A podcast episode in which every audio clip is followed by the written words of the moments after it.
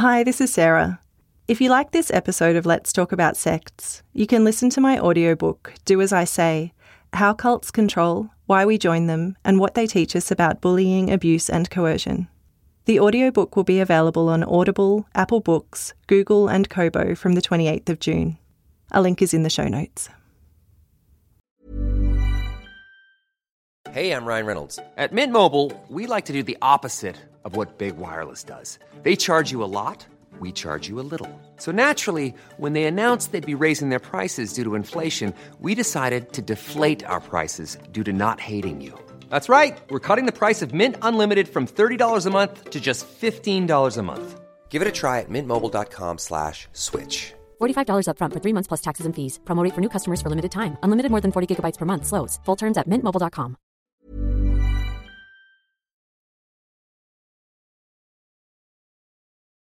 Before we get started, I want to welcome Audio Technica as presenting partner for this season of Let's Talk About Sects. I've been working with their equipment from the very beginning of the show, and like many podcasters, started with an AT2020 USB mic, which has served me very well. The kind folks at Audio Technica upgraded me to a BP40, which they tell me is also perfect for screaming into if you're in a heavy metal band. If you're not a podcaster, they have some really great options like noise cancelling headphones for travel, some cool wireless headphones, or if you love to listen to vinyl like I do, they've got very nice turntables as well. Find out more at audio technica.com.au.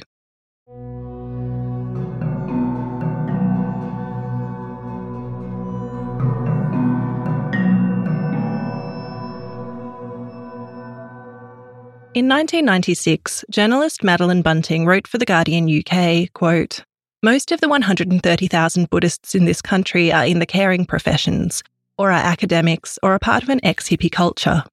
They are trusting, idealistic, and naive. They thought Buddhism was immune to the fanaticism and hypocrisy which riddles all religions. The controversy surrounding the New Kadampa tradition is shattering illusions that Buddhism was the one fail-safe religion. 20 years later, clinical psychologist Dr. Michelle Haslam joined the NKT under that very same illusion, one that she now feels obliged to help truly shatter herself.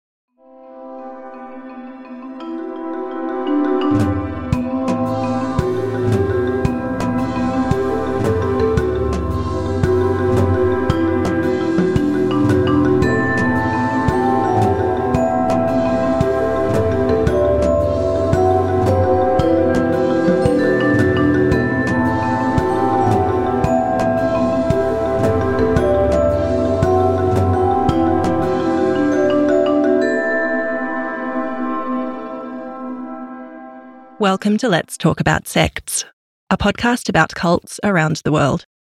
I'm your host, Sarah Steele. Before we continue, a content warning. This podcast deals with issues that some people may find disturbing, related to emotional abuse and controlling behaviours. Please use your discretion as to whether this will be suitable for you and those around you who may be listening to. I also need to add that the views and opinions expressed in this episode include those personal to Dr. Michelle Haslam, who shared her experiences with me. While I have no reason to believe that she would be telling anything other than her truth, her views are her own and do not necessarily represent the views or opinions of the makers of this podcast.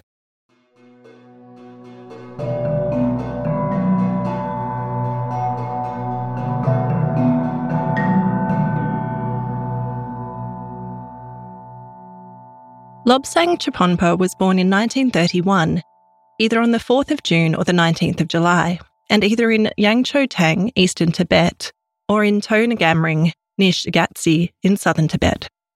You're going to hear further conflicting information about the man who would become known as Kelsang Gyatso, because it's very difficult to find any details about his early life and studies outside of his own sources, so independent verification is tricky. Former New Kadampa tradition members Tenzin Peljor and Carol McQuire put together the most detailed biography outside of NKT sources that I could find, though there are many within the NKT who would dispute their research. So all I can really say is take what you hear with a grain of salt. Lobsang Chuponpa was born to Lang Chung and Norbu Chuyulpa as one of four children with one brother and two sisters. At the age of eight, Lobsang joined the Ngamring Jampaling monastery in Shigatse. He says that he memorized the 50 page Medicine Buddha Sutra, and it's claimed that he was ordained that year in 1939. But this may have been a novice or Getsul ordination, as full ordination is only available after turning 20. He later attended the Tashi Lhunpo monastery. Buddhism was first introduced into Tibet from India by invitation from King Trisong Detsen in the 8th century, and Tibetan Buddhism became the major religion of the country. According to the BBC, at one time, one in six Tibetan men was thought to be a monk. There are four main schools of Tibetan Buddhism Nyingma, Kagyu, Sakya, and Gelug, which have their own teachers, spiritual leaders or lamas, and monasteries. The monasteries that Lobsang attended were of the Gelug school, which is also known as the New Kadam, based on a revival of the Kadam school which had died out in the 14th century. The Dalai Lama is the spiritual leader of the Gelug school, but since the fifth Dalai Lama, also known as the Great Fifth, the role became a unifier across the various religions and regions of Tibet. The current leader is His Holiness the 14th Dalai Lama, whose approach is one of inclusivity and who has received teachings from lamas of all of the schools. This inclusive approach is not embraced by all within the Gelug school,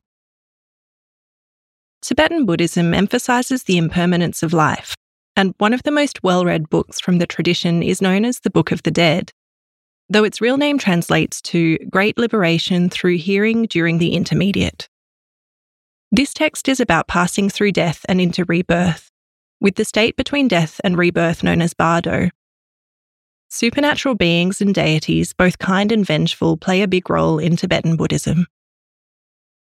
China had granted Tibet autonomous rule over Chinese sovereignty in 1950 after the Communist Party came to power. And in spite of some promising meetings between the Dalai Lama and Mao Zedong, with the Dalai Lama's assertion that, quote, I felt sure, as I still do, that it would be possible to work out a synthesis of Buddhist and pure Marxist doctrines. Tibet's hopes of an agreement with the People's Republic of China were dashed when Mao finally told the Dalai Lama that religion is poison. In 1959, the Tibetan uprising demanding independence was crushed by the Chinese, and the Tibetan Buddhist religion has been practiced in exile ever since, with the Dalai Lama residing in India as a refugee. Prior to the 1959 Tibetan exodus, Lobsang had been studying at the Sera Je Monastery, and some claim that he received teachings from the Dalai Lama there, although he says that this is untrue. If he did receive these teachings, according to Tibetan Buddhist beliefs, this would give him a karmic obligation to behave respectfully towards the Dalai Lama as his teacher. During the Exodus, he joined the Sera Je monks in their move to India. Eventually, the Indian government made plots of lands available to the exiled Tibetans, being sympathetic to their situation. It's not known when Lobsang chose to go by the name he's now known, Kelsang Gyatso, but many in the Tibetan Buddhist community are perturbed by his apparent choice to go by Geshe Kelsang Gyatso. In a 2008 letter, Kelsang Gyatso wrote, My true situation is that in Tibet I have studied Geshe training for many years in my local monastery called Jampaling and Tashi Lhunpo University, and I have passed two examinations. One examination is in memorization, and the other is the actual examination. Soon after that, people publicly used to say to me, Geshe. He claims that he undertook a Geshe ceremony at Sera Je Monastery in 1973. The term Geshe denotes a specific level of qualification and a completion of extensive studies within the Tibetan monastery system. Taking on this address without the qualification could be likened to an academic going by doctor without having completed a PhD. And in 2015, the Dalai Lama told a group of ex NKT followers in the UK, quote, I know Kelsang Gyatso. He was not a Geshe, but a good scholar. An open letter with 15 Tibetan official seals as signatories states that he is not even a Geshe.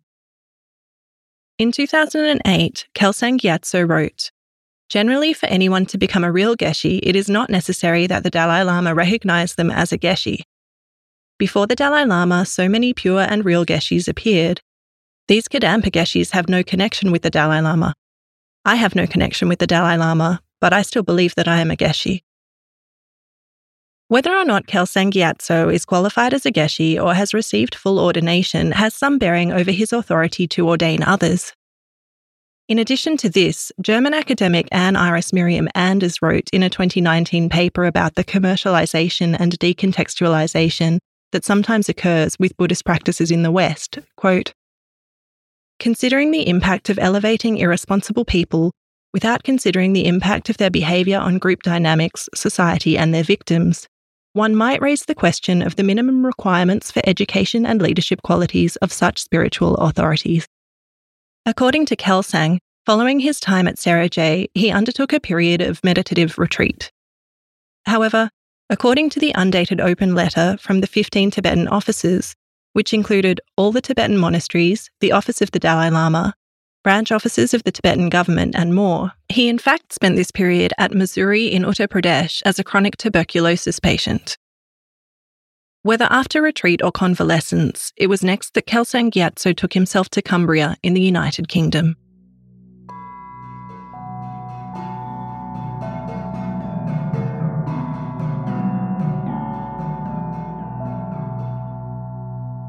During the time of the 13th Dalai Lama, a Gelug leader named Pabongka Rinpoche opposed the idea of inclusivity and destroyed Nyingma religious artifacts, as well as attempting to forcibly convert Nyingma monasteries to the Gelug belief system.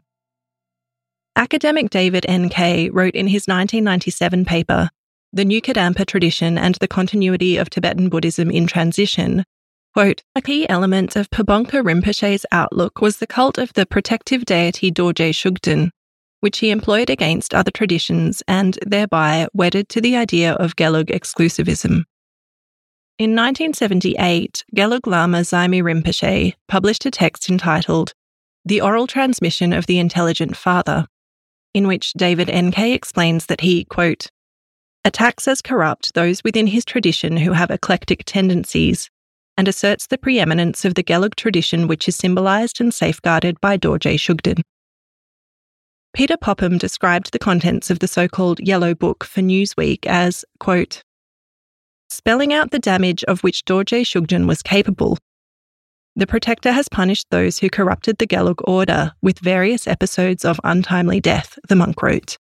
And his book was a pithy and gruesome collection of the stories about how other high Tibetan lamas who had corrupted the Gelug school with other tenets and traditions, who had taken teachings from the other three Tibetan schools as well as the Gelug, had got into trouble with the authorities or embroiled in lawsuits and thrown into jail then later died suddenly and without medical explanation. All these unlucky events, the author maintained, were products of the wrath of Dorje Shugden. End quote. The text was, naturally, not very well received by the other schools of Tibetan Buddhism, and the Dalai Lama went public with his belief that the worship of Dorje Shugden, also known as Dolgyal, was not to be encouraged. He saw the deity as being in conflict with the other schools of Tibetan Buddhism, which he regarded as equal and with deities representing the Tibetan people more generally. But those who were devoted to the worship of Dorje Shugden as a part of their practice could not disengage so easily. In 1975, the Foundation for the Preservation of the Mahayana Tradition, or the FPMT, was founded by Lama Thubten Yeshe to unite a number of Western Tibetan Buddhism centres that were popping up as knowledge of the religion was spreading in the West. In 1976, a British branch of the FPMT was established called the Manjushri Institute. It was here at Conishead Priory, in a Gothic revival castle on 150 acres in Cumbria. The Kelsang Gyatso found himself teaching alongside a translator in the United Kingdom from August of 1977. By 1979, Kelsang was set on creating his own following and established the independent Madhyamaka Centre. Lama Yeshe asked Kelsang to resign from his position at the Manjushri Institute, with his attention split from the mission of the FPMT, but Kelsang refused to leave. Tensions increased over the following years, even including a mediation from the Dalai Lama himself. But by March 1984, Lama Yeshe had passed away and Kelsang had taken full direction of the institute. The following year, Tharpa Publications was formed, and though it originally published a variety of texts, it would eventually be given the sole purpose of publishing Kelsang Gyatso's books. In 1986, Kelsang announced that he was going to run a series of teachings about Dorje Shugden. When word of this got to the Dalai Lama, his people sent copies of the speeches he had made on the subject of the contentious deity to be distributed to any students taking the classes. But Kelsang ignored this direction. While there are some Dolgyal followers who do practice an inclusive Buddhism, Dorje Shugden, in partnership with an exclusive adherence to the Gelug school, became central to Kelsang Gyatso's practices.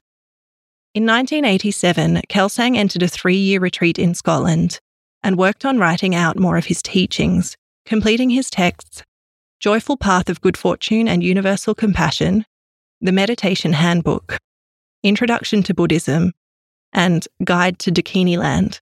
Tenzin P. Poonrabpa was the translator of each of Kelsang's major books, and some suggest that what helped them reach such high levels of success was the excellent translations and the packaging. They were accessible to a Western audience in a way that other books on Tibetan Buddhism had not previously been. While he was writing in Scotland, Kelsang directed the Institute to give away all of the books in its library that weren't written by himself. This was discomforting to many, and some abandoned their courses there as a result. But he told those who remained that the move was about maintaining purity. As Kelsang explained in his later book, Understanding the Mind, quote, Every teacher and every tradition has a slightly different approach and employs different methods. The practices taught by one teacher will differ from those taught by another, and if we try to combine them, we shall become confused, develop doubts, and lose direction. If we try to create a synthesis of different traditions, we shall destroy the special power of each and be left only with a mishmash of our own making that will be a source of confusion and doubt.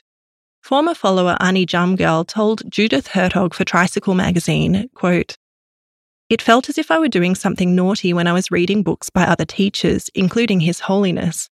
And it's just crazy that reading Dharma made me feel as if I was 16 and smoking a joint behind a garage. Dharma means Buddhist teachings. This approach contrasts with the Dalai Lama's words to an NKT survivors group in Cambridge when he was in the UK in 2015. Quote, because of tantric tradition, we tend to emphasize guru yoga and following the guru's word. However, even the Buddha advised his followers to examine what he said, to investigate whether it made sense rather than accepting it just at face value. Read more widely, study the works of Nagarjuna, Chandrakirti, and Shantideva.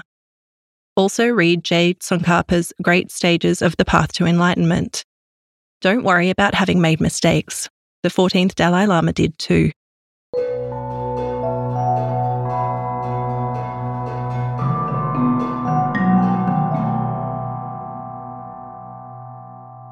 Upon his return from Scotland, Kelsang Gyatso founded his own school, which he considered separate now from even the Gelug school, and he called it the New Kadampa tradition, also known as the NKT.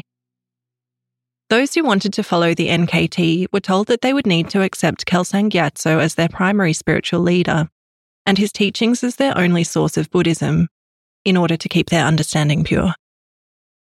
Since 1991, according to David N. Kay, quote, the NKT has declared its total independence from the degenerate religio-political world of Tibetan Gelug Buddhism and proclaimed itself to be an autonomous, modern, and Western tradition. Dorje Shugden remains central to NKT practice. The Dalai Lama told Peter Popham for Newsweek that, quote, the practice is very sectarian. Those who believe in it are fundamentalists. Perhaps they will attain high spiritual insight thanks to Dorje, but I don't think so. The fourth edition of Kelsang Gyatso's book, Meaningful to Behold, in 1994 removed its dedications to the long life of the Dalai Lama. The lack of pictures of the Dalai Lama in NKT centres is unusual when compared to most Tibetan Buddhism centres. The NKT has pictures instead of Kelsang Gyatso, of course, and of Dorje Shugden. The aforementioned open letter from the Tibetan officials and an article by Madeline Bunting for The Guardian both refer to the story of a man who was told he couldn't return to his NKT centre after being overheard saying that he admired the Dalai Lama.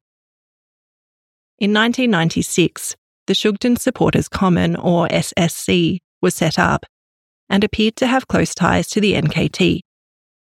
It launched a very public attack on the Dalai Lama, calling him a ruthless dictator and saying that his position against Dorje Shugden worship made him an oppressor of religious freedom. Journalist Madeline Bunting spoke to Bristol University Indo Tibetan Studies scholar Paul Williams in 1996, and he said, quote, The Dalai Lama is trying to modernize the Tibetans' political vision and trying to undermine the factionalism. He has the dilemma of the liberal do you tolerate the intolerant?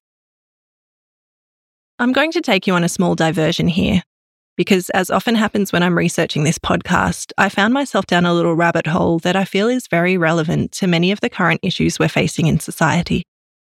The paradox of tolerance, as it's known, is an interesting proposition. How can the tolerant do anything but tolerate those who are intolerant without undermining their position? Philosopher Karl Popper wrote of the paradox of tolerance in his 1945 book, The Open Society and Its Enemies. Quote, if we extend unlimited tolerance even to those who are intolerant, then the tolerant will be destroyed and tolerance with them. In this formulation, I do not imply, for instance, that we should always suppress the utterance of intolerant philosophies. As long as we can counter them by rational argument and keep them in check by public opinion, suppression would certainly be most unwise. But we should claim the right to suppress them if necessary, even by force. Just to cut in here, and so that I'm not losing your attention, this is the bit that I think has huge relevance today. Quote, for it may easily turn out that they are not prepared to meet us on the level of rational argument, but begin by denouncing all argument. They may forbid their followers to listen to rational argument because it is deceptive, and teach them to answer arguments by the use of their fists or pistols. End quote. Although in some cases this might not have reached the level of fists or pistols yet, we all know we're currently seeing huge amounts of misinformation in the press and on social media here in Australia, in the UK, the USA, and elsewhere. Karl Popper's conclusion is that we should therefore claim, in the name of tolerance, the right not to tolerate the intolerant. We should claim that any movement preaching intolerance places itself outside the law and we should consider incitement to intolerance and persecution as criminal, in the same way we should consider incitement to murder or to kidnapping or to the revival of the slave trade as criminal. With this text, Princeton University Press in their 2013 edition noted that Karl Popper was seeking to diagnose the intellectual origins of German and Soviet totalitarianism, by the way. Diversion over. The Shugden Supporters Community, or SSC, was set up in the UK in 1996 and was the organisation behind loud protests at the Office of Tibet and against the Dalai Lama on his visit to the country that year. The SSC made claims of human rights violations to Amnesty International, but the charity could not substantiate them and refused to get involved in spiritual debates. Reuters reported that some Dalai Lama supporters acknowledged there have been cases of discrimination but they say it is not systematic and not encouraged by the Dalai Lama. While the NKT distanced itself officially from the SSC and other Western Shugden supporter groups, they were all generally found to be filled with and run by NKT practitioners. Journalist Andrew Brown wrote for The Independent in July 1996, quote, No one had heard of the Shugden supporters or the still more mysterious Freedom Foundation until the spring, when they both started to issue press releases. Ringing the number given by one of these organisations, I got through to a Buddhist centre run by a rich, fast growing, and secretive Buddhist sect called the NKT.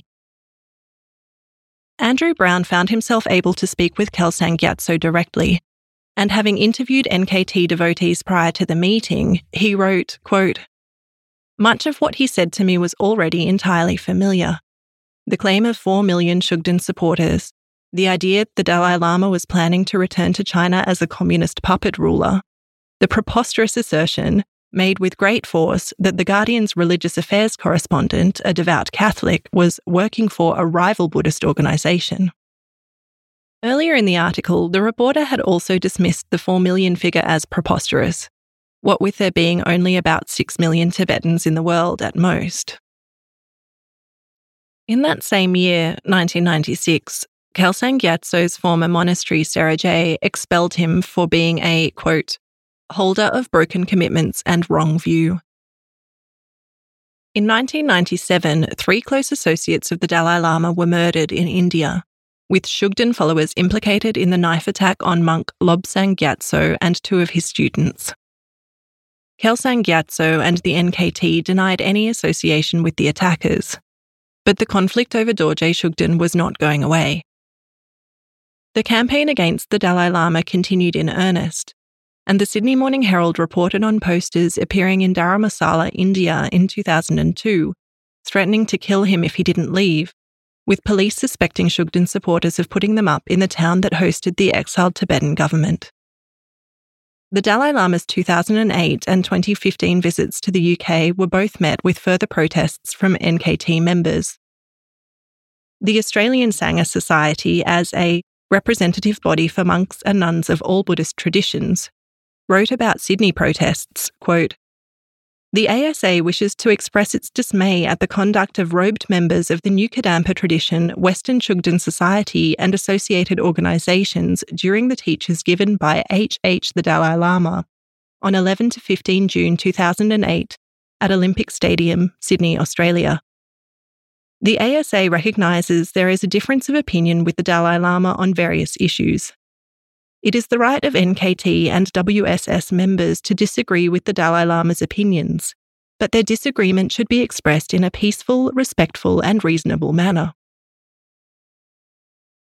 A group of ex NKT members wrote in an open letter of declaration in August 2014 quote, NKT slash WSS slash ISC, that's the International Shugden Community, say that His Holiness the Dalai Lama is a liar a difference of opinion does not equate to lying.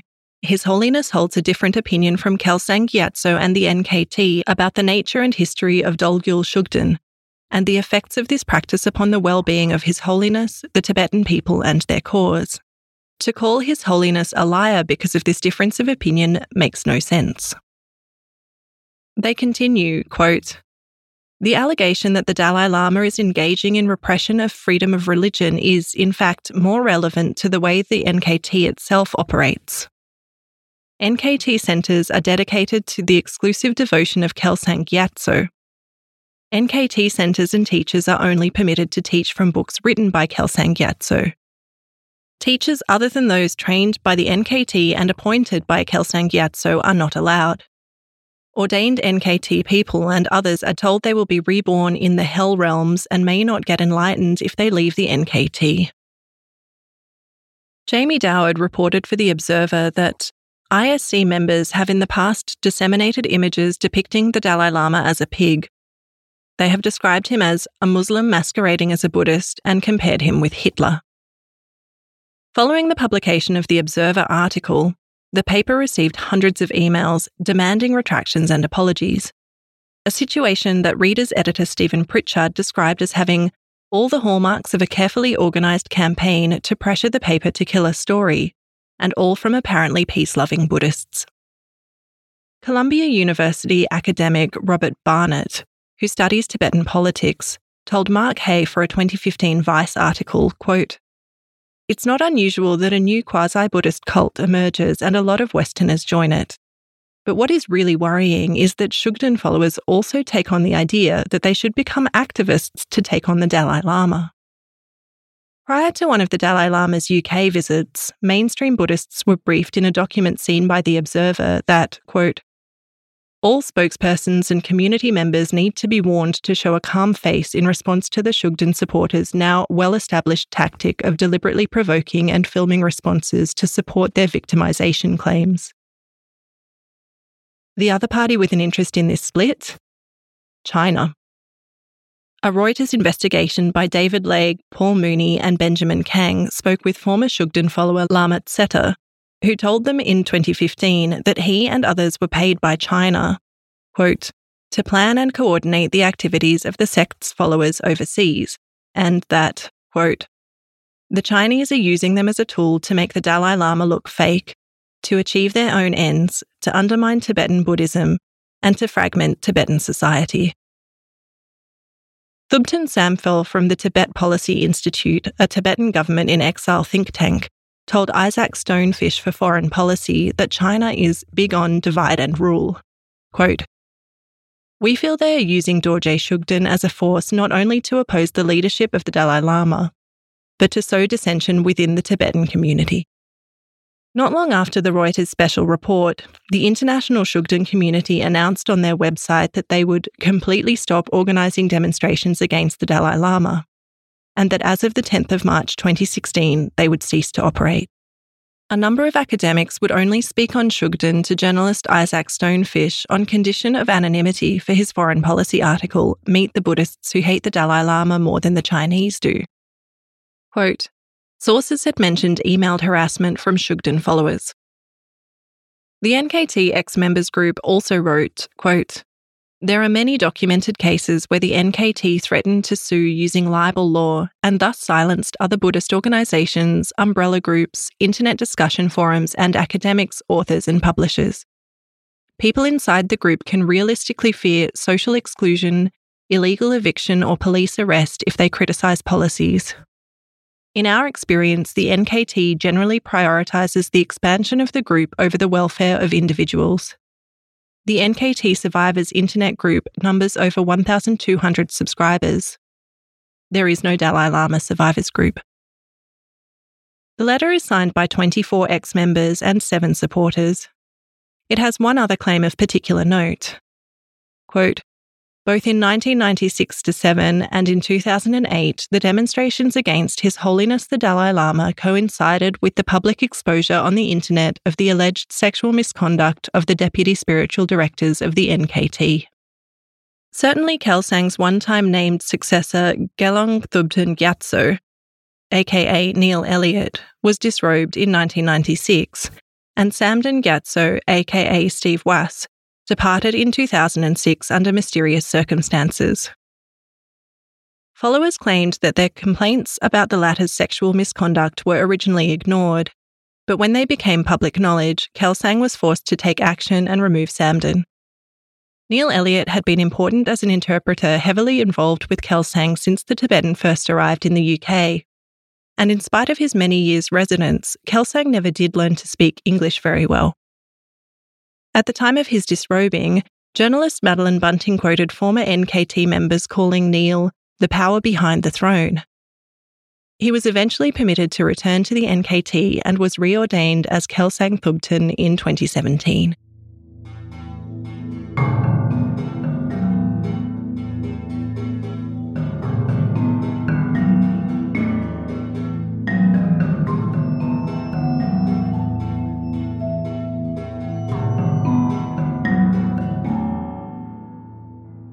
In Kelsang Gyatso's book, Joyful Path of Good Fortune The Complete Buddhist Path to Enlightenment, he writes that it is necessary to regard one's spiritual guide as a Buddha, as, quote, If I always regard my spiritual guide as a Buddha, I shall overcome doubts and hesitations and develop the three types of faith very strongly. With faith, I shall gain realizations and quickly receive the fruits of my Dharma practice. Under the heading How to Develop Conviction that Our Spiritual Guide is a Buddha, he makes four points, the fourth of which is, quote, Appearances are deceptive and our own opinions are unreliable. I think there's a fine but crucial line between examining one's beliefs and especially one's prejudices and trusting one's own perception. It's really important to understand how society has caused you to see things in certain ways, to challenge your preconceptions, and to know when something is fake news, for example. But for entirely well meaning people who end up in cults, many leaders try to take advantage of their desire for enlightenment or self improvement by undermining their perceptions and causing a huge amount of self doubt. Once you can't trust yourself anymore, where else can you place your trust but in your leader? Kelsang Gyatso continues, quote, We may object, although these ways of reasoning are valid and lead me to conclude that my spiritual guide is a Buddha, when I actually meet my spiritual guide, he does not appear to be a Buddha because I can see faults, and a Buddha would not possess any faults. He then goes on to give advice on how to change this way of thinking. To me, there's a clear danger in not being able to discuss someone's faults, and to in fact be encouraged to ignore them entirely. I generally see a big red flag with any leadership that does not want to hear and respond to criticism and look to improve. Madeline Bunting wrote for The Guardian, quote, One former member wrote to Kelsang with a number of concerns about the NKT. In his reply, Kelsang rejected all the criticism and threatened legal action if any of the criticisms were ever published. Kelsang Gyatso in his text goes into more detail about how an impure mind can't trust its own perception, and that to overcome this, one must develop believing faith that our spiritual guide is a Buddha. The end game is, quote, whenever we think of our spiritual guide, we think of Buddha, and whenever we think of Buddha, we think of our spiritual guide. We always think of them as one and the same. A lecturer in Tibetan Buddhism explained to Madeline Bunting that although it is part of the practice to attribute Buddha like qualities to your teacher, out of the cultural context and conflated with a Western godlike concept, Kelsang's teachings take on a different dimension. German academic Anne Iris Miriam Anders writes of this being a distortion of the original concepts in Vajrayana, the Buddhist tradition from which the Tibetan schools emerged. Quote, the visualization of the completion stage in particular tends to be misunderstood and used for self elevation, or even an expectation of constantly merging on the side of a teacher, or anticipatory obedience on the side of a student in this regard. Of course, it's not uncommon in many religions for followers to be encouraged to have a high level of devotion to their leader and to elevate his or her status. But I think it's really important for this not to be a devotion that is demanded blindly but rather a devotion that is earned through mutual respect and ethical conduct. On the Dalai Lama's meeting with an NKT survivors group in Cambridge in 2015, he told them Kelsang Gyatso's commentary to Shantideva's Guide to the Bodhisattva's Way of Life is good. Still, pay attention to the four reliances. Depend not on the person, but on the teaching. Depend not on the words, but their meaning depend not on the provisional meaning, but the definitive meaning, and finally, depend not on a superficial understanding, but on wisdom. Read books, gather your friends together, and discuss what you've learned. Give each other confidence. I admire your courage. Believe in truth and the Buddha's authentic teachings. Madeline Bunting wrote for The Guardian that Kelsang Gyatso is for NKT followers, quote, not just their teacher, but seen as the third Buddha, the first Buddha founded Buddhism 2,500 years ago. The second founded the Gelug school of Tibetan Buddhism in the 15th century. And now the NKT believe Buddha has appeared in the form of Kelsang to establish Buddhism in the West.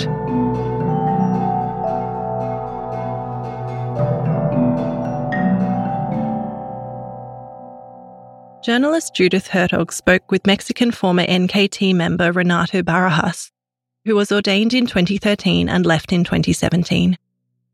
He told her that, quote, the NKT has two different faces. One is for the media and the public, and the other is for the people inside the NKT.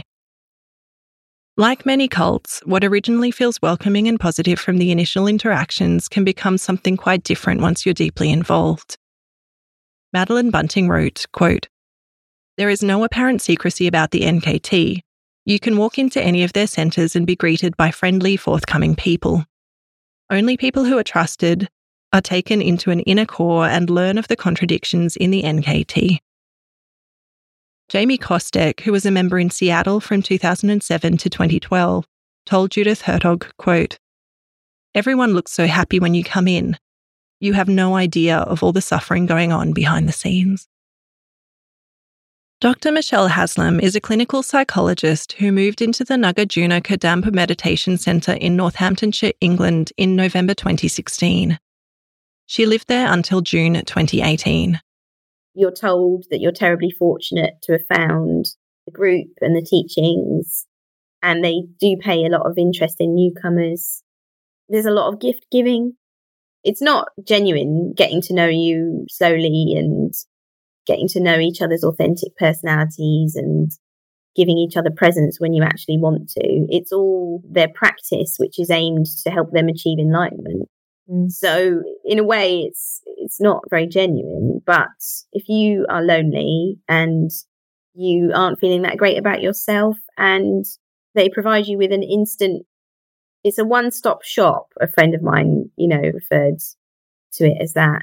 You can normally get a lot of your needs met through the group. You can go for food, you can go for meditation, you can go to catch up with people, bump into people. It's the sense of community. It can feel really intense. It can feel really special. And the language is used to refer to it as special. Spiritual friendship, family, all of these highly emotionally loaded phrases. I have seen people who are very, very vulnerable turn up. And at first, people can say that it really helps them I think it can provide initially the conditions for sort of stabilization for someone who's been homeless or been heartbroken or traumatized. So that those initial conditions, routine, community, purpose, it can also help you make meaning out of your suffering because you could say, oh, well, all that suffering led me to the Dharma. So it wasn't all for nothing. I asked Dr. Haslam how she first became involved and what appealed to her initially about the NKT. I was working in the area and I just returned from living abroad and I didn't know many people in the area. I found that I was quite lonely in the town that I was in. And I'd lived in a sustainable community in the past. And I got the impression that living in this way again would really suit me and was good for pooling resources and sense of community. I'd heard lots of good things about meditation. I'd not heard anything about abuse in Buddhism. I'd not read any testimonies. And I was kind of interested in the mindfulness movement because of my job as a clinical psychologist, where mindfulness is used quite frequently. And the NKT advertise themselves as teaching mindfulness and offering people supportive spiritual communities to live in, which is not what the testimonies suggest that they're supportive, but I hadn't read those. I think I was also a bit depressed. So some of the teachings on suffering and not being able to find happiness in worldly life kind of spoke to me. I'd been to four or five classes at this particular centre before I moved in. And the beginning classes, it's a bit like multi level marketing where the beginners classes are very kind of soft and not too dogmatic and there's less magical thinking. So for a newcomer, you don't get that many warning signs from the general program classes that they offer. They're kind of like relaxation based and good for dealing with stress. Well, that's how it can feel anyway. There's quite a lot of spiritual bypassing that's practiced at the beginning that can feel quite good. I wasn't aware of the term spiritual bypassing and asked Dr. Haslam what this meant. So, the NKT believe that we're supposed to be happy all the time. So, what that means is if you feel angry or sad or any other sort of unpleasant emotion, you're supposed to focus intellectually on an aspect of the teachings that is what they would call virtuous or pure. And that's supposed to give you an emotional response as well that's positive so that you don't feel the painful emotion. An example would be if you feel jealous, you're supposed to focus on the idea that you should be rejoicing in the other person's happiness rather than feeling jealous. What this means is you're not really addressing any underlying reasons why you're feeling the way that you are. And the spiritual bypassing in the beginning can feel like a relief. Lots mm. of people told me they found it helpful at first. But in the long term, it has caused people psychological damage. They say you're transforming your negative minds, but I would argue that you're actually just repressing.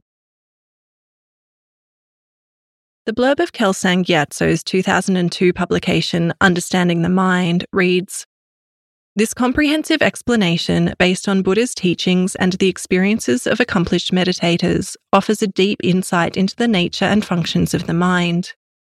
The first part describes different types of mind in detail, revealing the depth and profundity of Buddhist understanding of human psychology and how this can be used to improve our lives. The second part is a practical guide to developing and maintaining a light, positive mind, showing how to recognize and abandon states of mind that harm us and to replace them with peaceful and beneficial ones. The inspiring discovery we make from this is that we can attain a lasting state of joy independent of external conditions. From a psychological perspective, Dr. Haslam explained how the NKT approach differs from cognitive behavioral therapy, or CBT, which is a common treatment method in the mental health field that you may have come across before. The idea that in cognitive behavioral therapy, for example, you focus sometimes on a more balanced alternative thought to your mm. catastrophizing thought or your really depressing thought.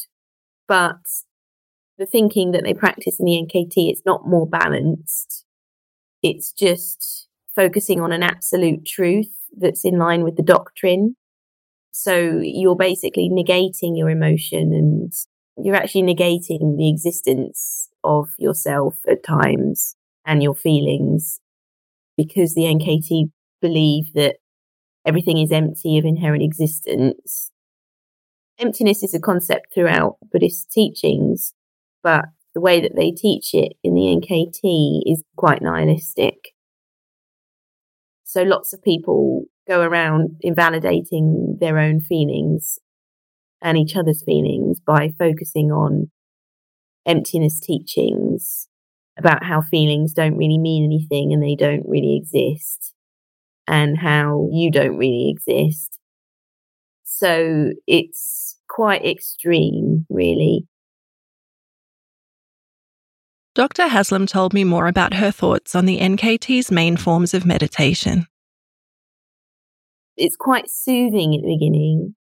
You know, I don't think it actually does anything, but I think the person leading the meditations, which I would argue are not meditation in a lot of ways, but the person leading them has quite a hypnotic voice and it can be quite soothing. The teachings are quite long. They talk for quite a long time in quite a hypnotic voice and you might be tired. There's kind of this anesthetic benefit for a lot of people, mm. I think. You know, they're having a break from their ordinary life. They've maybe gone on a retreat and they may be less stressed. There's quite a lot of thought stopping. So you're told it's a breathing meditation, but really it's a thought stopping activity. I remember the National Spiritual Director would lead the breathing meditation by saying, and now stop thinking about your work your family, your problems, which is actually a prompt. So you're being prompted to remember difficult things whilst being told you should stop thinking about them. It's not really even mindfulness. They advertise themselves as mindfulness teachers in line with Western definitions, which they aren't. It's a thought stopping activity then in the contemplation meditation, you focus on an aspect of the doctrine and you're not supposed to allow your concentration to move away from the teaching. So it's actually thought stopping and thought control and emotional control. But you're told that it's meditation and that it's compassion and wisdom and it's pure and it's wonderful and it's beautiful. And so you might be feeling a lot of emotional contagion and a lot of awe. And so you might be in a trance state or a sort of state of infatuation. Lots of people, when you look at videos of followers of the New Kadampa tradition, they look very gooey eyed and infatuated and kind of in love with Kelsang Gyatso. So, because of all of that sort of emotional manipulation, your critical thinking skills are not working that well, and you perhaps haven't been to any other type of meditation, and you just believe that Buddhism is good because you haven't heard about all the abuse that's coming out or the ways that it's actually damaged people psychologically. Scholar Anne Iris Miriam Anders wrote a paper in 2019 with the typically academic sounding name Silencing and Oblivion of Psychological Trauma, Its Unconscious Aspects, and Their Impact on the Inflation of Vajrayana, an analysis of cross group dynamics and recent developments in Buddhist groups based on qualitative data. There's a lot to this paper that mainly references Rigpa, another Western Buddhist group facing various cult accusations but much appears to apply to the NKT. And if you can handle a wordy academic analysis, it's really worth a read. She says, quote, from a psychological perspective, the patterns of constant humiliation and the systematic questioning of one's own perception are detrimental, especially when this is tolerated for decades, believing it will serve the purpose of enlightenment. Some people consider themselves advanced and assume that they are training in sophisticated meditation techniques, even though they actually just rehearsed dissociation.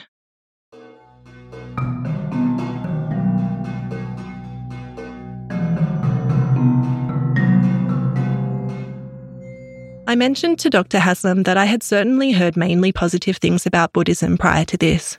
I mean, it's all quite clever, really, because their marketing talks about, you know, how degenerate and capitalistic and selfish Western people are. And lots of people revere Eastern mm. philosophy and teachings. And we look to those practices thinking that they hold something that we're lacking, but we're sold it in a Western capitalistic way through misleading advertising and hidden agendas so we're actually being exploited. But we think that Buddhism, we just don't think to look out for these warning signs. The UK organisation Inform says it is an independent educational charity providing information about minority religions and sects, which is accurate, up to date, and as evidence based as possible. Its aim is to prevent harm based on misinformation about minority religions and sects by bringing the insights and methods of academic research into the public domain. Over all of their recent annual reports, the New Kadampa tradition takes out one of the top spots for groups most inquired about. Though last report Rigpa knocked the NKT out of its former top spot. Most concerns, the organisation says, were raised by former members. It also listed the NKT as a group that has raised questions around targeting students in its 2018 leaflet entitled Extremism on University Campuses. Though it was careful to note that the fact that Inform has received a significant number of inquiries about these groups and others does not mean that they are necessarily controversial or harmful in every respect or in the eyes of all people. I asked Dr. Haslam about day to day life in the NKT. Practitioners who are very devoted would usually engage in prayers at least once a day. And those are to pray for the long life of Kelsang Gyatso and for the flourishing of the tradition and the spreading of the Dharma and obstructions to their spiritual realizations to be pacified. And it's all about achieving enlightenment, really. And then the classes, it depends. If you live in the centres, you have to go to one class at least per week as part of your sort of contract. And lots of people, they pay like a monthly subscription to come to classes.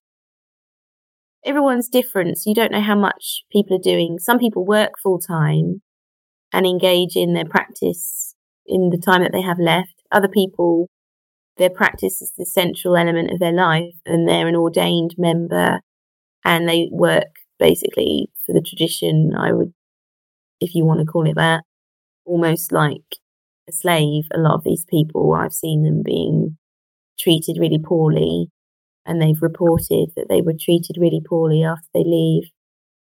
Lots of people who actually live in the centres say that they work so hard that they don't actually have that much time to do the meditations that they want to do.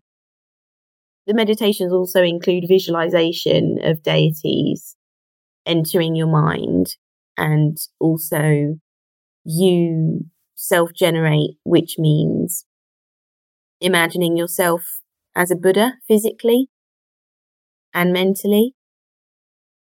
So there's quite a lot of visualization and those practices can really interfere with your ability to be in touch with reality. NKT practitioners are known to hallucinate Buddhas, really, but when you're in the group, that kind of experience is reframed as virtuous and wonderful and pure, and as a sign of you becoming more advanced in the spiritual path. Whereas obviously, if you leave the group, those experiences will be labeled as a sign of psychosis.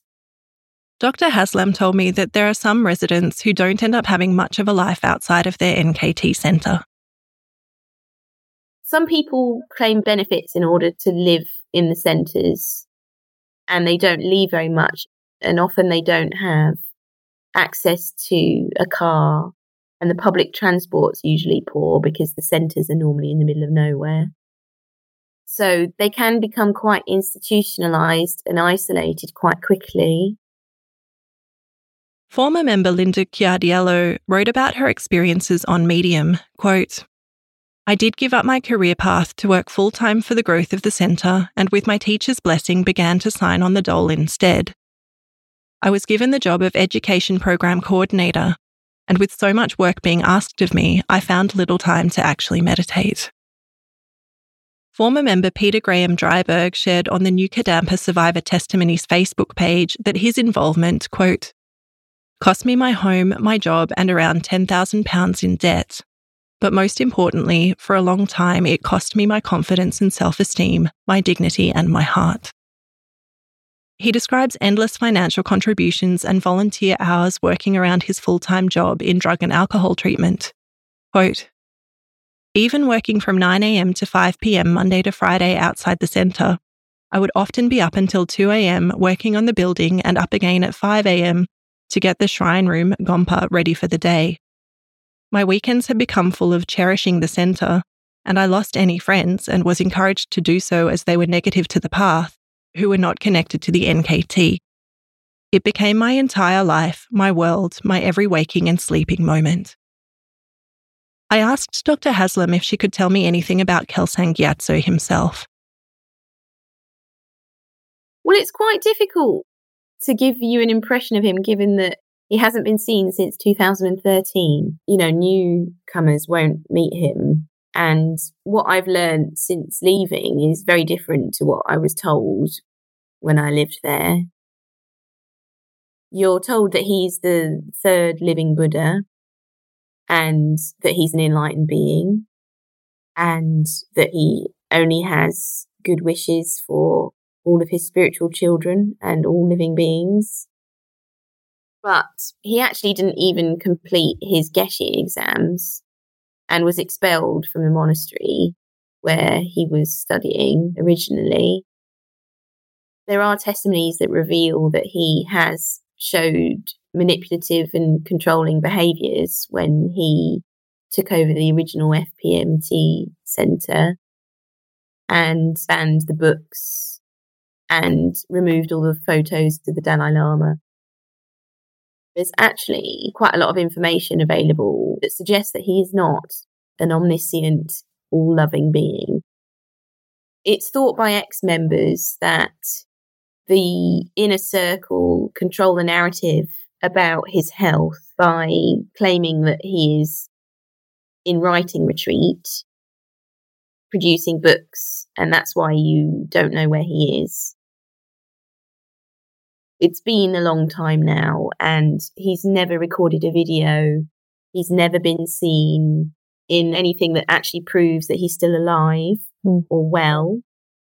Some of the photos that get posted on the followers Facebook group now and then saying, here are recent photos of him.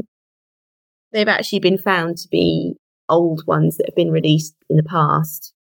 And he doesn't age in any of them. It's been like seven years. Most ex members believe that the most recent books were actually written by the senior members and not Kelsang Gyatso. I asked Dr. Haslam if there is a suspicion that Kelsang Gyatso is no longer alive, and whether this would be kept from members for fear of losing control over devotees. Yeah, most people that I speak to believe that he's probably got some kind of degenerative illness that means he can't control his mind. That would mean he wouldn't be able to be seen because it would confirm he's not an enlightened being, because apparently they're not supposed to get degenerative diseases. Some people do believe that he's been long dead. The management, I think they know that membership drops quite a lot once the leader dies. I think that the inner circle of senior management, they tell the other teachers and the more junior members that they can't secure the perimeter of the temples sufficiently in order to ensure his safety. And so that's why he doesn't make an appearance. So they kind of instill this fear of assassination, which I think sort of elevates him to a more dangerous magical position. It also means that followers are in a state of hyper arousal and also develop a sort of religious persecution complex. Because people have been heard saying recently that oh, well, he just couldn't possibly come because it's just not safe enough for him. I don't know. It's all speculation. I asked Dr. Haslam if she felt that there was anything dangerous about the way that the NKT operates. When you have felt their attacks and the senior management have actually tried to destroy your life, which I'll tell you about later. You have an embodied knowledge that it's a dangerous group because you have felt the narcissistic rage and you have felt the punishment. Unfortunately, most of the testimonies are not public and most of the threats and the attacks on ex members are not in the public domain because people are afraid of further harm to themselves and their families, and because they do get threatened into silence. So people tell me about some of the awful stuff that they have received. There's things like death threats people have received, funeral brochures have been sent to people's parents with their name on. They produce defamation propaganda online, that's the main thing that they do about critics and testimony writers. They send legal threats to anyone who wants to write a book. They use fake identities so that you can't prosecute or sue them for defamation. They have like automatic programs that dislike my videos as soon as they go online. They did that until I called it out in a video and then they stopped doing it the inner circle control the outer circle. So I'd say the NKT is highly dangerous. And unfortunately, there's still not enough information available that explains this for the general public to access because of the threats that's why I'm doing quite a lot of these podcasts and talking on different platforms because they've already attacked me and I already made myself vulnerable, unfortunately. So I think it's important that people know that this is what they do. I mentioned to Dr. Haslam that it seemed she was very brave to speak out, and she told me that she wasn't sure if it was brave or stupid or naive. So I don't know how much risk I'm in now, but my workplaces have to remain confidential because otherwise they harass my superiors and claim that I'm mentally unstable and shouldn't be allowed to work as a psychologist. I think realistically my workplaces will probably remain confidential for the rest of my career. But I couldn't live with myself anymore knowing what I knew and not speaking up as a psychologist because that goes against my values and internally I couldn't integrate it and I couldn't hold it in and feel authentic and like a whole person. So this is what I've done. There are lots of people who never do come forward because of the fear.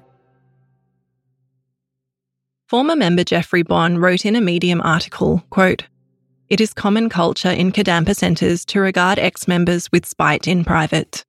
Common terms used are mentally ill, strongly delusional, damaged goods, and even Maras. Ex members that dare to speak out are literally demonised. We lose our humanity and become rabid dogs in their eyes.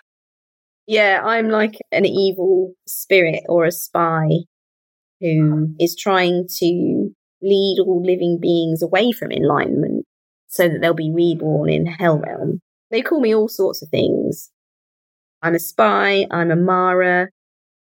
It didn't go my way, so now I want to punish the NKT.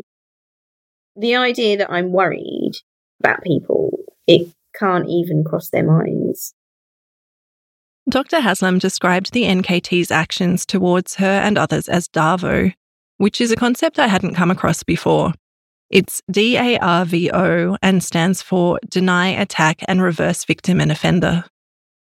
University of Oregon professor of psychology Dr. Jennifer J. Freyd explains it as a reaction perpetrators of wrongdoing may display in response to being held accountable for their behaviour, which she says is particularly common in sexual offenders.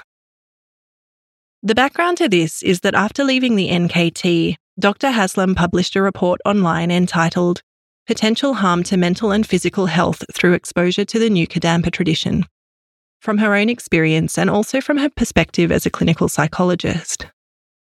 The backlash was immediate. Her workplace received an email from uh, Dr. Robert Harrison claiming that he was concerned about their employees' state of mind. Dr. Haslam was forwarded the email and felt that it was a clear attack from the NKT. She shared the email on social media with the mindset of exposing this behaviour, but this move was a violation of her workplace's data protection policy. Dr. Haslam told me that had she been a permanent member of staff, she would have received a warning for this, but as a temporary contractor, her contract wasn't renewed. What happened next is fairly eye opening. This Dr. Robert Harrison published a website under the domain dr-michelle-haslam.com, which, if you know much about search engine optimization, means that right now, if you Google Dr. Michelle Haslam, it's the first result that comes up. The site's main heading is a quote in large font that says, Dr. Michelle Haslam's contract was terminated due to gross misconduct. Content from the site includes quotes about videos that Dr. Haslam had previously posted, such as her behaviour was variously manic and depressive and at times exhibited signs of high anxiety. I was surprised Dr. Haslam was choosing to air her condition publicly on YouTube rather than seeking support from fellow professionals as she would advise clients to. And after watching several of Michelle's videos, the warning signs became apparent that she may be undergoing the early stages of a nervous breakdown. Nowhere on the site does it say more about what kind of doctor this Dr. Robert Harrison is. And he states that he was left with no other option than to publish his story because Dr. Haslam continued to accuse him of defamation and intimidation.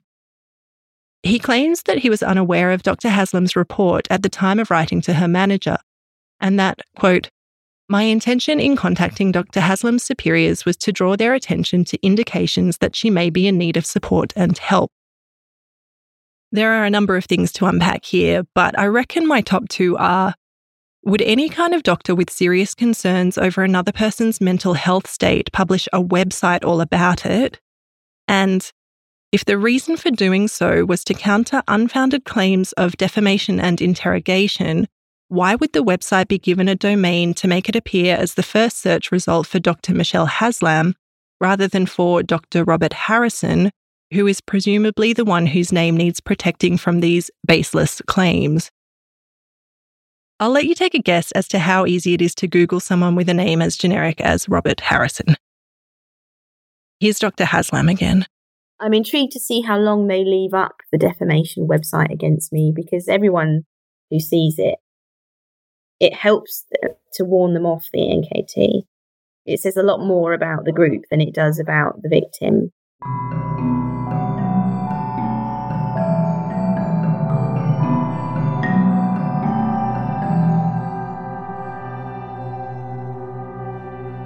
Dr. Haslam told me about how those within the NKT perceive those outside of the tradition.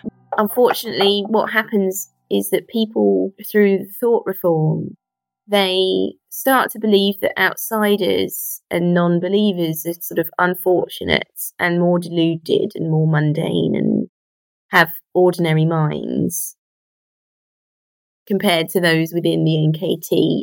So it can really make communication difficult with family and friends. And people do report that they, in hindsight, that they invalidated the thoughts and feelings of family and friends. There's quite a lot of ways in which it affects your relationships. I asked Dr. Haslam what eventually motivated her to leave the NKT. She had made strong attachments to some people who were involved, and though she knew she wasn't particularly happy or comfortable, these friendships kept her involved. But she found that a relationship with a teacher turned emotionally abusive, and that the teachings of the NKT in fact appeared to support the ongoing abuse. Hypoarousal can look quite spiritual. Like if you're still and quiet and calm, you can appear like you're further along some path and people flatter you and they talk about how patient you are and all of that. But actually, I was quite depressed and was calm on the outside, but internally, I was in distress quite frequently, but I didn't communicate that I was in distress. So within this relationship, it became more and more abusive spiritually. The teachings are actually quite sadistic and masochistic. Those who are masochistic kind of mesh with those who are sadistic. And everyone can kind of be under the impression that they are becoming more wise and compassionate. For example, there are abuse enabling teachings like abuse is all created by your mind and that an abuser is actually your teacher. So you should consider them as beneficial and there's no such thing as abuse, basically. So for someone who's masochistic, that ties in with how they already treat themselves.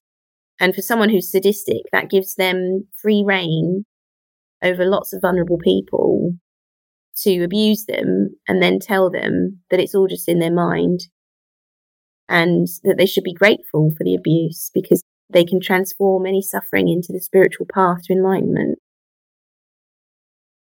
As Dr. Haslam was trying to put some distance between herself and this man, she was considering leaving the centre. So people were using this metaphor of family to try and convince me to stay, whilst telling me that everything was all just my own karma and I had an impure mind and that's why I was perceiving impure behaviour in him. Unfortunately, people can't help but turn to the ideology to try and help you when you're distressed. When I tried to go to people who I trusted saying that I think that this is happening and I think it's abuse, they obviously couldn't help but turn to the teachings, which were gaslighting me further. It must have been something I did in a previous life. I've got an impure mind. It was when she got something in writing that Dr. Haslam was able to seek another perspective from people not involved with the NKT. So I then received a email from him and it was very clear in black and white how abusive it was. Somehow much clearer to me than in spoken word. I could then send that email to people outside of the group. And a friend said to me, this isn't Buddhism, Michelle. This is just abuse. He's showing no genuine concern for your well-being. He's pretending that he cares about you whilst manipulating you to enable him to sleep with vulnerable women. Because of the rejoicing in each other's happiness business, sometimes people tell you that you should be rejoicing in something that's actually inappropriate, like exploiting a vulnerable working visitor who looks up to a teacher. Teachers can have sexual relationships with people who attend their teachings. There's no safeguarding procedures or policies at all. And I didn't know at the time that alleged sexual abuse has been enabled and minimized for years in the NKT in this way. And so I desperately wanted to leave because I didn't feel safe. I didn't feel emotionally safe around anyone anymore. And I was really worried about how some of the working visitors were being exploited. And I was worried that they were going to be abused in the same way that I had been and nothing would be done about it. At the same time, I felt, yeah, I felt very responsible, but I also felt really terrified of just instantly going no contact with everyone and I had become quite isolated, even though I worked full time. I hadn't been spending enough time with my friends and I'd lost kind of regular contact with quite a lot of people. And I felt really kind of ashamed to say to people who had been concerned that I did think it was a cult.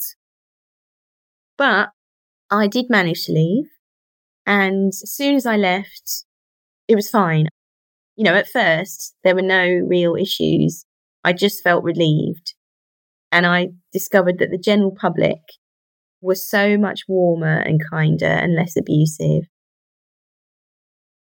Not everyone in the centres is abusive, but even those who are lovely, genuine practitioners, you know, they've been neglecting themselves spiritually bypassing their emotional pain and their sexuality and all those things for years. And so they're not so friendly, they're not so engaged socially.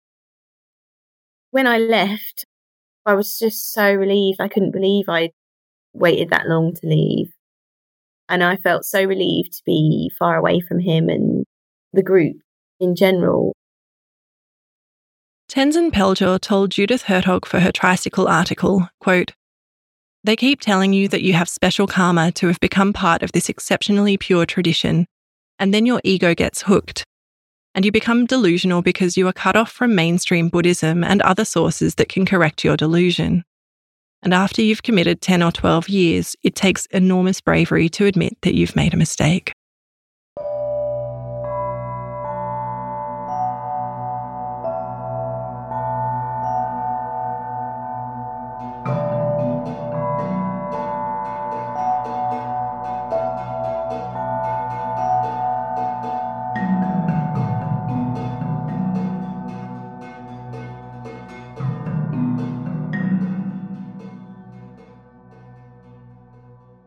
Asked Dr. Haslam if she had any thoughts on warning signs people should look out for if they were thinking about joining a similar group.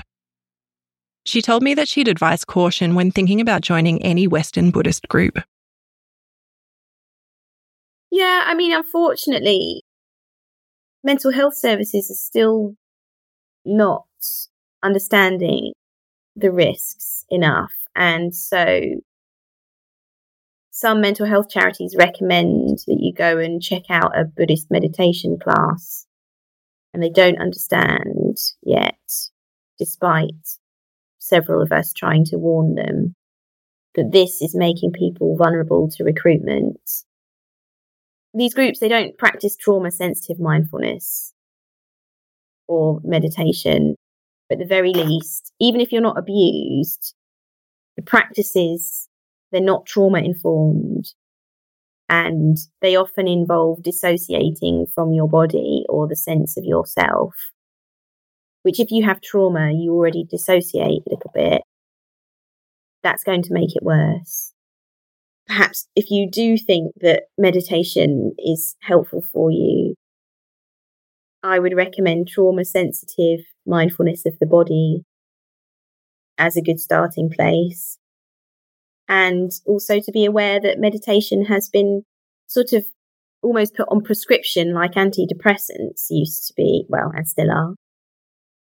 It's not a cure for anxiety and depression.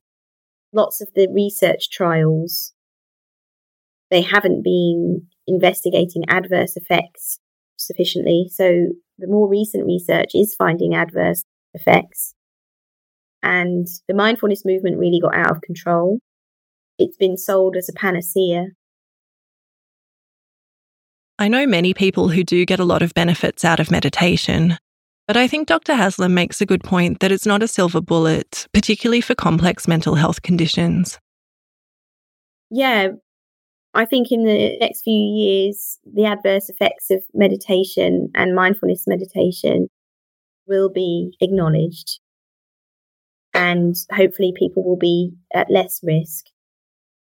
But it's worth knowing that lots of these groups, they don't teach meditation in line with Western definitions. It's more like guided self hypnosis and visualization and thought reform in line with the teachings. So I guess my advice would be just to seek advice from former members, to read as much as you can and to make sure that you understand your needs and your mental state and also your social network needs and your friendship needs. For those who are leaving the NKT and similar groups, Dr. Haslam suggests that there is a lack of support from therapists who really understand what they've been dealing with which rings true to my experience in speaking with ex members of various groups as well. So we need to think about how we support people who are leaving and make sure that they know that there is support available. I think unfortunately lots of people who leave these groups, they're at risk of homelessness, of mental health crises due to the practices, but also the sort of rejection and abandonment trauma and betrayal trauma that it can trigger. And then trying to speak to family and friends about it who don't understand or have maybe sort of said, oh, well, I told you so, or whatever. I think it's making a difference, all of these podcasts and information that we're making available. Hopefully, we can continue to help mental health professionals to understand the issues so that there's more support available for people. The shame that most ex members feel, there's so many layers of shame. Shame that you got involved, shame about things that you said and did in the group, shame about how unwell you can feel afterwards, lack of a role in the outer outside world. You may not have a career path anymore. There's a lot of reasons to feel ashamed. And so survivors really need a compassionate, I don't really like to use the word compassionate because it reminds me of the fake mm. compassion, but they really need a lot of empathy. They need a lot of care and gentle treatment. And some people walk away fairly easily and it doesn't affect them. You know, it depends on lots of things. Mm. But those who really did believe and really committed, they need to be able to speak to people who confirm their perception of reality and their feelings as valid. Because unfortunately, when you leave, you just think that you're mad because everyone that you knew is still there, carrying on as if it's all fine. And that can't help but make you feel mad. And then when they actually accuse you of being mad, you really need a lot of reassurance that you are not inadequate and that you may have PTSD, but that doesn't make you a terrible person or deluded or unspiritual or unethical or a bad person in any way.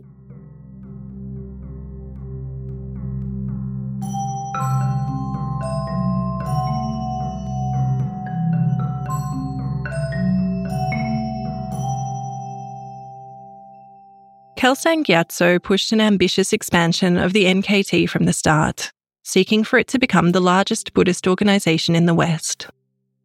In 2012, the first Kadampa primary school was launched in Derbyshire, but by 2016 it had been shut down, with Ofsted finding it inadequate against all measures including effectiveness of leadership and management, quality of teaching, learning and assessment, personal development, behaviour and welfare, and outcomes for pupils.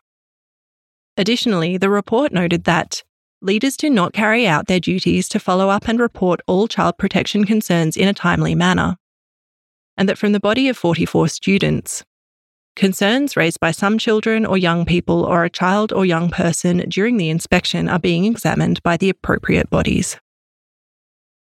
As of early 2020, the NKT website claims to have over 1,300 Kadampa centres and branches around the world.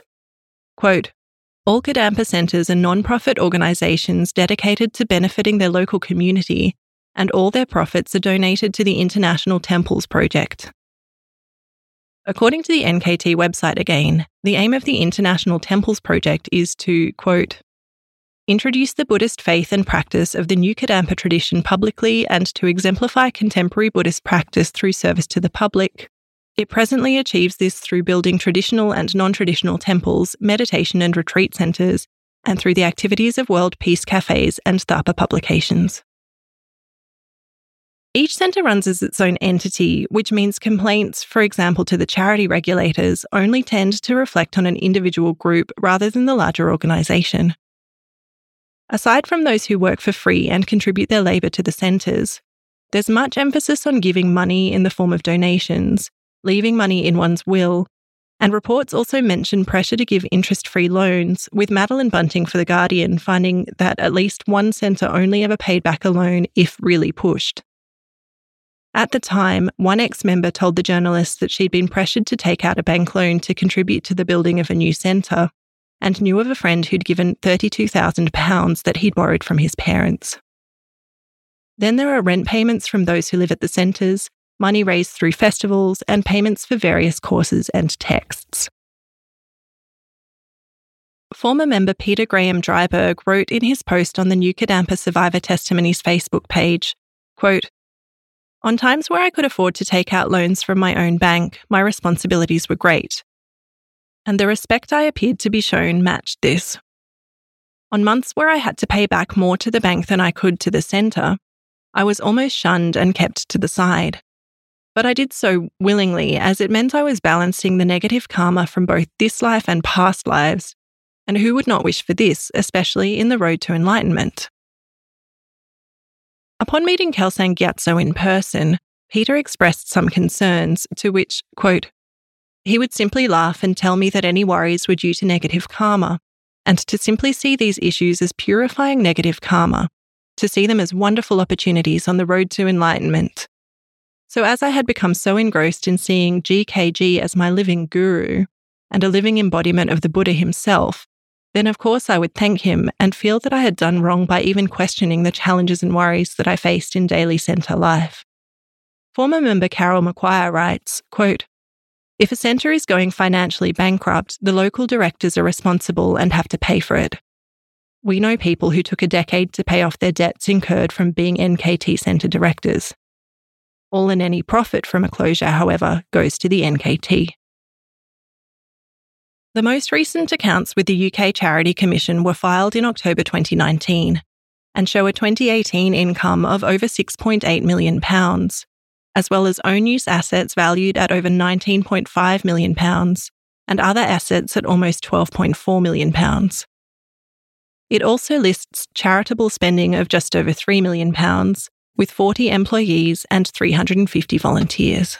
The countries of operation listed outside of the UK are Australia, Brazil, Chile, China, Croatia, Denmark, France, Germany, Hungary, Ireland, Italy, Japan, Mexico, Nepal, the Netherlands, Norway, Portugal, Romania, Singapore, South Africa, Spain, Sweden, Turkey, and the United States. Here in Australia, the ASA, or Australian Sangha Association, released a statement about the NKT in April 2015. Quote, the opinion of the ASA is that for NKT members to represent themselves to the public as authentic Buddhist monks and nuns is wrong and misleading. One of the principal aims of the ASA is to help ensure the integrity and good reputation of Buddhism in general and the Sangha community in particular.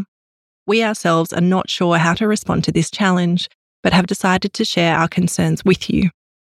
If you have some suggestions, we would welcome your input. For now, we feel that bringing this issue to the attention of the public is the best thing we can do.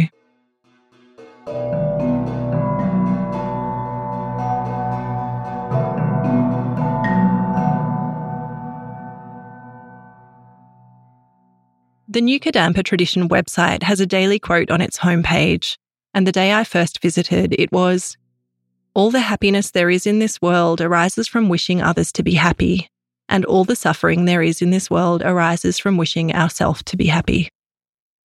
It's from Kelsang Gyatso's Guide to the Bodhisattva's Way of Life. A quote from former member Tenzin Peljor's website, Tibetan Buddhism in the West Problems of Adoption and Cross Cultural Confusion, is from Thomas Merton and goes as follows The most dangerous man in the world is the contemplative who is guided by nobody. He trusts his own visions, he obeys the attractions of an inner voice, but will not listen to other men. He identifies the will of God with his own heart. And if the sheer force of his own self confidence communicates itself to other people and gives them the impression that he really is a saint, such a man can wreck a whole city or a religious order or even a nation the world is covered with scars that have been left in its flesh by visionaries like these. Kelsang Gyatso will be 89 this year. He hasn't been sighted by most of his devotees since October 2013. For a man who's been so strict about his students following his teachings and his teachings alone, it remains to be seen what will happen to the new Kadampa tradition when he is confirmed to no longer be around at all.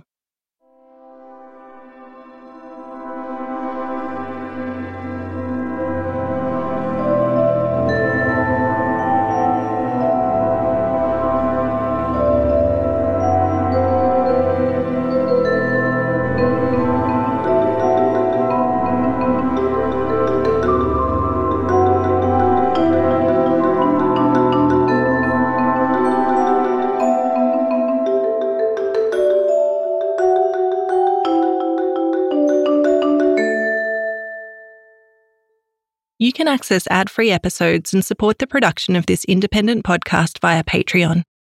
Patreon.com forward slash LTAS pod. This episode of Let's Talk About Sects was written and researched by me, Sarah Steele. Music was by Joe Gould.